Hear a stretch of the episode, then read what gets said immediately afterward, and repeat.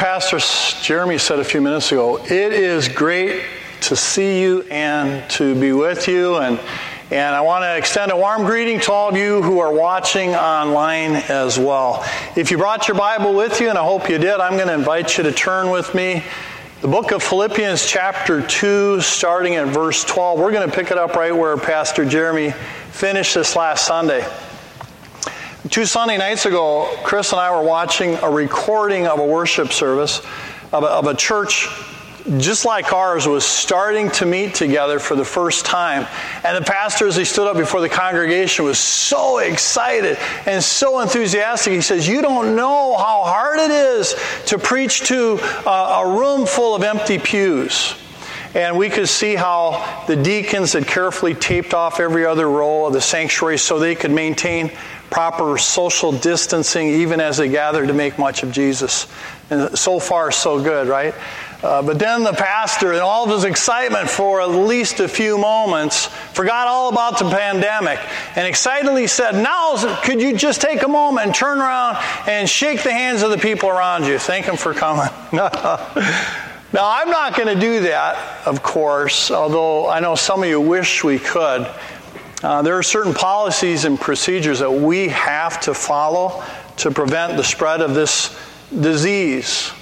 Uh, this hasn't been easy. I know, I know some families have liked the extra time they've had together, but all the changes and the adjustments we've had to make due to the pandemic have been kind of tough. And, and in recent weeks, the adjustments have went far beyond the pandemic. As Pastor prayed, uh, there's, there's political strife, there's charges of racism, there's violent riots. And right now, our country is facing multiple challenges that, that seem to get all tangled up together to one degree or another. And, and we see the f- frustration, we see the hurt, we see the anger, and even violence. I don't know if you heard about it, but just this past Tuesday in Davenport, a 22 year old woman had stopped at a protest on her way from work and she was in a Walmart parking lot as people were protesting police violence. And, and after a little while, she started to feel uncomfortable, thought she should go, and she didn't even make it back to her vehicle. She was murdered, shot in the back by those who were there to protest violence. Perhaps like never before, we're being reminded just how much we personally need Jesus, as well as how much our nation needs him. And, and the awesome thing is, if you claim Jesus Christ as your Lord and Savior, you've been uniquely called and equipped to bring His message of hope to a world that's in desperate need of healing. So here's the big idea for today's message. As God works in us and we respond with obedience, we bring Him great pleasure by shining as lights in the midst of a dark world. I think most all of us would agree that there's a lot of darkness in the world today, but just how are we as followers of Christ to be shining as lights? With the Lord's help, we're going to answer that question, at least in part, as we take a prayerful and careful look at today's passage. And in the process, get a better understanding of what I'm going to refer to as God's love language. And since we love and value and esteem and honor our Jesus above all other things, you and I want to live the kind of life that brings Him great pleasure. And I invite those of you who are able to stand with me as I read now from this passage, Philippians 2 12 through 18. Therefore, my beloved, as you've always obeyed, so now, not only as in my presence, but much more in my absence, work out your own salvation with fear and trembling. For it is God who works in you both to will and to work for his good pleasure. Do all things without grumbling or disputing, that you may be blameless and innocent, children of God without blemish in the midst of a crooked and twisted generation among whom you shine as lights in the world, holding fast to the word of life, so that in the day of Christ I may be proud that I did not run in vain or labor in vain. even if I am to be poured out as a drink offering upon the sacrificial offering of your faith, I am glad and rejoice with you all. Likewise, you also should be glad and rejoice with me. Amen. You may be seated. I'm sure you notice the first word of this passage is therefore. And whenever you read that word, therefore, in the Word of God, it's kind of like shorthand for based on everything else that came just before this. And as Pastor Jeremy showed us last Sunday, this was a call for the Philippians to live in unity with Christ like humility under Jesus the Lord. So, this therefore means to do everything else we're going to be reading about this morning because Jesus is Lord and because Jesus wants you and I to live together in unity. But before we get into all that, there's one other thing I want to mention before we, we, we get into the meat of the text, and, and that's how Paul addresses the believers in this letter. I, I really appreciate this. He refers to them as my beloved. The apostle wasn't just reminding these followers of Jesus Christ that, that God loves them, although he certainly does, and he wants us to remind each other of that truth from time to time. Even more than that, Paul was in this moment declaring his personal love for the men and women and the young people who were a part of that church family.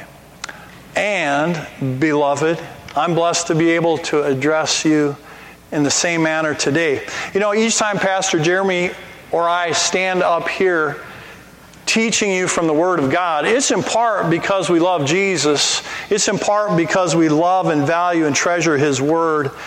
But it's also in part, a great part, because of our love for you. And as your pastors, we're committed to your spiritual health and well being. And, and part of that is because we want every one of you to be ready for the day of Christ that's mentioned later in this same passage. But back to God's love language. How does the Bible say that you and I are to live our lives in a way that results in God's pleasure? How are we who are going to uh, be listening to this message connect all the dots? Well, it's in part by, by living out three specific truths that, Lord willing, we're going to look at between now and the end of our service. And, and truth number one is this God has called us to be servants, not spectators. God has called us to be servants. Uh, middle of verse 12, as you have always obeyed, so now, not only as in my presence, but much more in my absence, Paul writes, work out your own salvation with fear and trembling. This is our memory verse. I'm guessing some of you might be a little bit troubled by this verse. For one thing, uh, we don't like being told we must obey. And yet, if you're familiar with the Word of God, you already know that obedience is a huge and indispensable part about following Jesus. And yet, it's hard to nearly impossible for us as human beings to willingly and even joyfully obey as an act of our will without having and exercising the same kind of humility Jesus demonstrated. Let's look back to verse 8 of this same chapter, and I'm going to show you what I mean. Speaking of Jesus, Paul writes, And being found in human form, he humbled himself by becoming obedient to the point of death, even death on a cross. So the Bible says Jesus humbled himself by becoming obedient. And, and of course, his obedience led him to the cross where he gave himself as a sacrifice for our sins. And during his ministry on earth, Jesus said the biggest part of how we as human beings demonstrate or communicate our love for him is through our obedience to his commands. You see, he has a plan and a purpose for each one of us who are in right relationship with Him.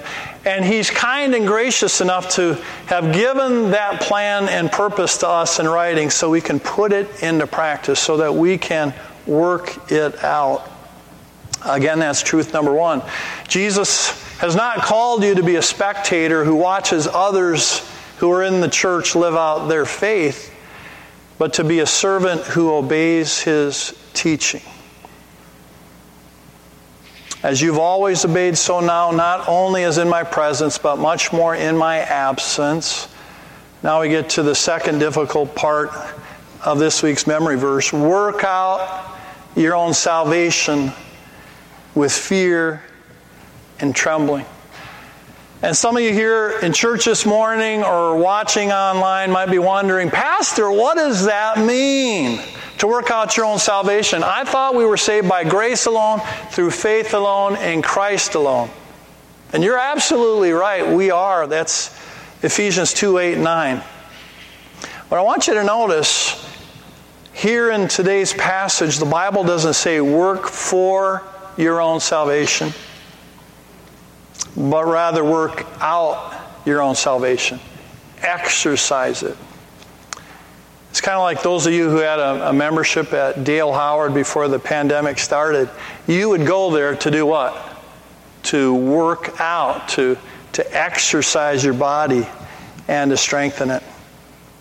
I sometimes use the, the amplified version of the Bible to get a little better understanding of what the author was intending, and we have that verse up here on the screen. I think you're going to find it helpful. Continue to work out your salvation. That is, cultivate it, bring it to full effect, actively pursue spiritual maturity with awe inspired fear and trembling, using serious caution and critical self evaluation to avoid anything that might offend God or discredit the name of Christ.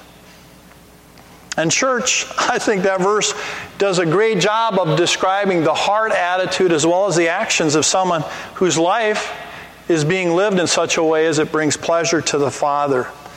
They can not only say they want to grow, they're actively pursuing spiritual maturity. The sad thing is, some people mistakenly think that the day they get saved is kind of like they're crossing the finish line the day they turn from their sins and place their faith in the crucified and risen Christ. But that's not even close to being true. You see, the day you get saved is actually like the start of a race as God begins the marvelous and Christ honoring process of conforming us to the image of His Son. I think some of you here needed to hear this, to read this, to be reminded that working out your salvation with fear and trembling means to use serious caution and critical self evaluation to avoid anything that might offend God or discredit the name of His Son. You don't have to answer out loud, but I am going to ask you a question. Does this sound like a good description of how you are choosing to live your life on this side of eternity? Are you the same person when you're 50 miles or 100 miles or even 500 miles away from your church family as you are when you're here worshiping Jesus? You know, I've said it before and I'm going to say it again. What you and I believe to be true about Jesus and our relationship with Him is going to be expressed in the way we behave. And again, God wants you and I to live our lives in a way that bring him great pleasure. That's his love language. Before we go on from here, I, I am going to pause to ask you. Some of you maybe know what it is that God wants you to let go of, but if you if you're not aware of anything, would you be willing to ask God if there was anything in your life that was offending him or discrediting the name of your Savior? Would you want the Holy Spirit to help you see that? I hope you'd say yes. And even more so, I hope that you will make this a topic of earnest prayer. That's truth number one. Truth number two, as followers of Jesus Christ, you and I are to be depending upon the Lord's strength and not our own. I love singing about that worship team. Verse 13 says, For it is God who works in you both to will and to work for his good pleasure. Now, I'm, I'm not claiming to be a military expert, but I find it fascinating how nuclear power so radically changed how our Navy can operate throughout the world. You know, before nuclear power, uh, a submarine would have to resurface after just a few days, and now they can remain submerged for as long as they have food and other supplies on board, oftentimes months at a time. And they can go decades before they need to refuel. And, and yet, that's nothing compared to God's strength and power and might. Compared to God, a nuclear reactor is pretty much nothing. As God is described in Ephesians chapter 3 verse 20, now to him who's able to do immeasurably more than all we ask or even imagine according to his power that is at work within us. God wants you and I to know that there are no limits to His power, that He can do immeasurably more than we ask or even imagine. And verse 13 again says that power is at work within us both to will and to work for His good pleasure. The problem is, we sometimes make the mistake of thinking we're kind of like those nuclear powered submarines and we can go for days and days and days before we resurface and get resupplied. And, and so we neglect to take in the nourishment we need every day from God's unchanging word. And, and we fail to spend time with Him in prayer. And as a result, church, our, our fuel tanks often run empty, sometimes well before we even know it. And then we start depending on our own strength rather than on His. And as a result, we find it increasingly more difficult to get from where we're at to where He intends for us to be. You know, there are not too many words in this verse, but they do teach us that our, our loving and wise and sovereign God has given us, as His children, both the desire and the ability to do His will. So, friends, if you don't have the desire to live a life that's pleasing to God, it could be that you don't yet know Him, or if you do, that you've either A, chosen not to listen to Him, or B, not to believe Him and obey Him. And if that's the case, what would God have you to do?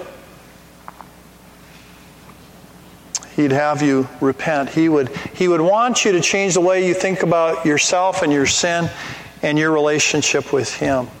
Remember again, He's called you not to be a spectator, but to be a servant. Uh, I saw this explanation of repentance this week. It's not perfect, but I like it. I think it's helpful. A change of mind that leads to a change of thinking, that leads to a change of attitude that leads to a change of feeling, that leads to a change of values, that leads to a change in the way you live.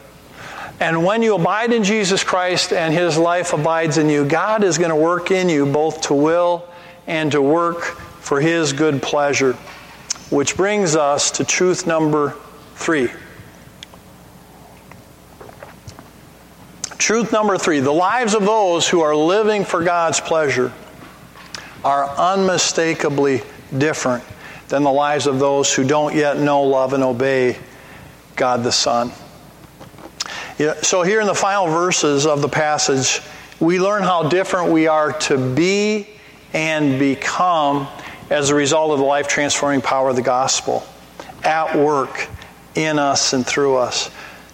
Verse 14 Paul says, Do all things without grumbling, or disputing.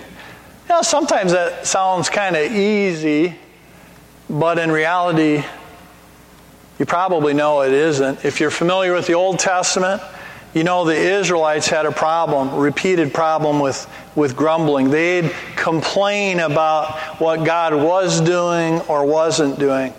Rather than trusting God and simply taking Him at His word, His people were quick to question Him and become critical of those he had chosen to lead.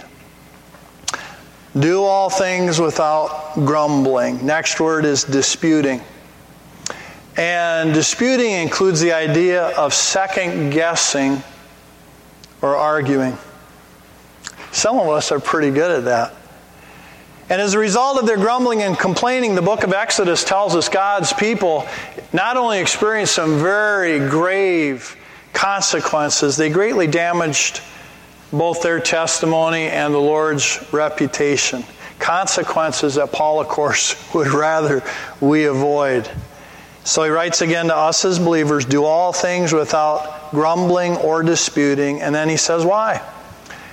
that you may be blameless and innocent, children of God without blemish, in the midst of a crooked and twisted generation, among whom you shine as lights in the world. I think we've already established that our world right now is pretty crooked and twisted and dark. Most of us are probably well aware that Minneapolis resident George Floyd lost his life Monday, May 25th, while pinned to the ground by a police officer for 8 minutes and 46 seconds. And, and it seems ever since that video went public, our country has been beset with violence and conflict. I know there have been some times of peaceful protest and I'm thankful for that. But it seems that most of what the media has been showing us, and perhaps rightfully so, have been scenes of rioting in major cities throughout the nation. As in some cases, whole neighborhoods have been looted and burned to the ground, including parts of South Minneapolis. And as I watched all that unfold, I thought how ironic it is that, that some of those who were crying most loudly for justice were only hours later willing to gleefully destroy homes and businesses in their very own neighborhood. Stores and restaurants owned by men and women who, like them, not only had nothing to do with Mr. Floyd's death, but in fact were also upset, distressed, angered by how he died. So when we as Christians who, who've been taught by Jesus to love our neighbors as ourselves, when we see the homes and businesses of other Americans go up in flames, how should we react? How should we respond to people who are frustrated and angry? One of the first scenes I remember seeing was the morning after the first riot. I don't know if these were believers or not, but there was a lot of people who looked like you and me showing up to clean up that neighborhood. They had their brooms and garbage cans, and that was kind of encouraging. But then I saw something even more powerful. As groups of Christians gathered throughout that city, getting down on their knees, not to protest, but to prayer, pray. They were calling out to Jesus, the great physician, the only one who can heal our nation's wounds. And I've also seen pictures on Facebook of churches in the Twin Cities, some of which our friends attend, who have purchased and collected hundreds and hundreds and hundreds of pounds of groceries to take down into that very neighborhood that had just born, burned down its grocery stores. When we, as followers of Jesus, reach out to hurting people with the love of Christ, even to those who may be critical of our faith and our dependence upon Jesus, when, when we look at hurting people through the lens of compassion and kindness, you know what we're doing? We're following God's example and, and we're speaking His love language. We're graciously giving our fellow citizens what they need rather than what they might deserve. And the wonderful thing is, in the process, when we do that, we partner with tens of thousands of other faithful Christians, not only here in our nation, but literally around the world, who together are building bridges of trust that are strong enough to bear the weight of truth. And in the process, they're living lives that Paul describes here as blameless and, and innocent. They're shining together as bright lights in the midst of darkness. Which brings us to verse 16. Holding fast to, or as some of our versions say, holding forth the word of life. In other words, both firmly embracing and freely proclaiming the good news of the gospel middle of 16, so that in the day of Christ I may be proud that I did not run in vain or labor in vain, even if I'm to be poured out as a drink offering upon the sacrificial offering of your faith. I am glad and rejoice with you all. Likewise, you also should be glad and rejoice with me. Paul knew that he was literally nearing the finish line of his life on this side of eternity. And he wanted those he had invested so much in, these believers at Philippi, to be ready for that day as well, that there would be mutual rejoicing. You know, on the day we stand before Christ, those of us who have followed Him as Lord and Savior are going to have the fruit of our lives examined, and then we will be rewarded in proportion to our faithfulness. In other words, how well we have communicated to God in His love language. And that seems to be what Paul's describing here. As pastors, we can't always tell what the Lord is doing in your life, how He is at work in those we shepherd. But in the day of Christ, we're going to be able to see and rejoice in the fruit of those who've cho- chosen to live their lives for the pleasure of our God. So, are you among those who are going to join with other believers and those who have discipled them in mutual rejoicing on the day of Christ? You will, church, if you have purposed in your heart to live for the pleasure of God. Let's pray. Father God, I'm, I'm glad to know that as you work in us and as we respond with obedience, we bring you great pleasure by shining as lights in the midst of a dark world. And Lord, we're reminded in your word today that you have called us to live life on purpose for a purpose. We are your servants. And, and Lord, we want our hearts to be in tune with your will that we gladly, joyfully, willingly obey you. And part of that means we not only say, Lord, that we want to grow, that we're also actively pursuing growth. We want to become more and more like your Son. And, and as we abide in Jesus and His love and life abide in us, we know, Lord, that you will work in us, both to will and to work for your good pleasure. And as a result, Father God, your work in our lives causes us to be unmistakably different. Not that people notice us and make much of us, but make much of you, the God of our salvation, as we love and care for and seek to bless our neighbors. Help us look at our lives, Lord, as you desire, with awe, inspired fear Help us use serious caution and critical self evaluation. We don't want to do anything, Lord, that's going to discredit your name, that's going to harm the expansion of your kingdom. So help us be daily dependent upon you and the work of your Spirit in our lives. Thank you, Jesus, for what you've done. We're humbled and grateful and excited about what you're yet to do. May we as a church with one voice stand shoulder to shoulder to contend as one person for the faith of your gospel. I pray in Jesus' name, amen.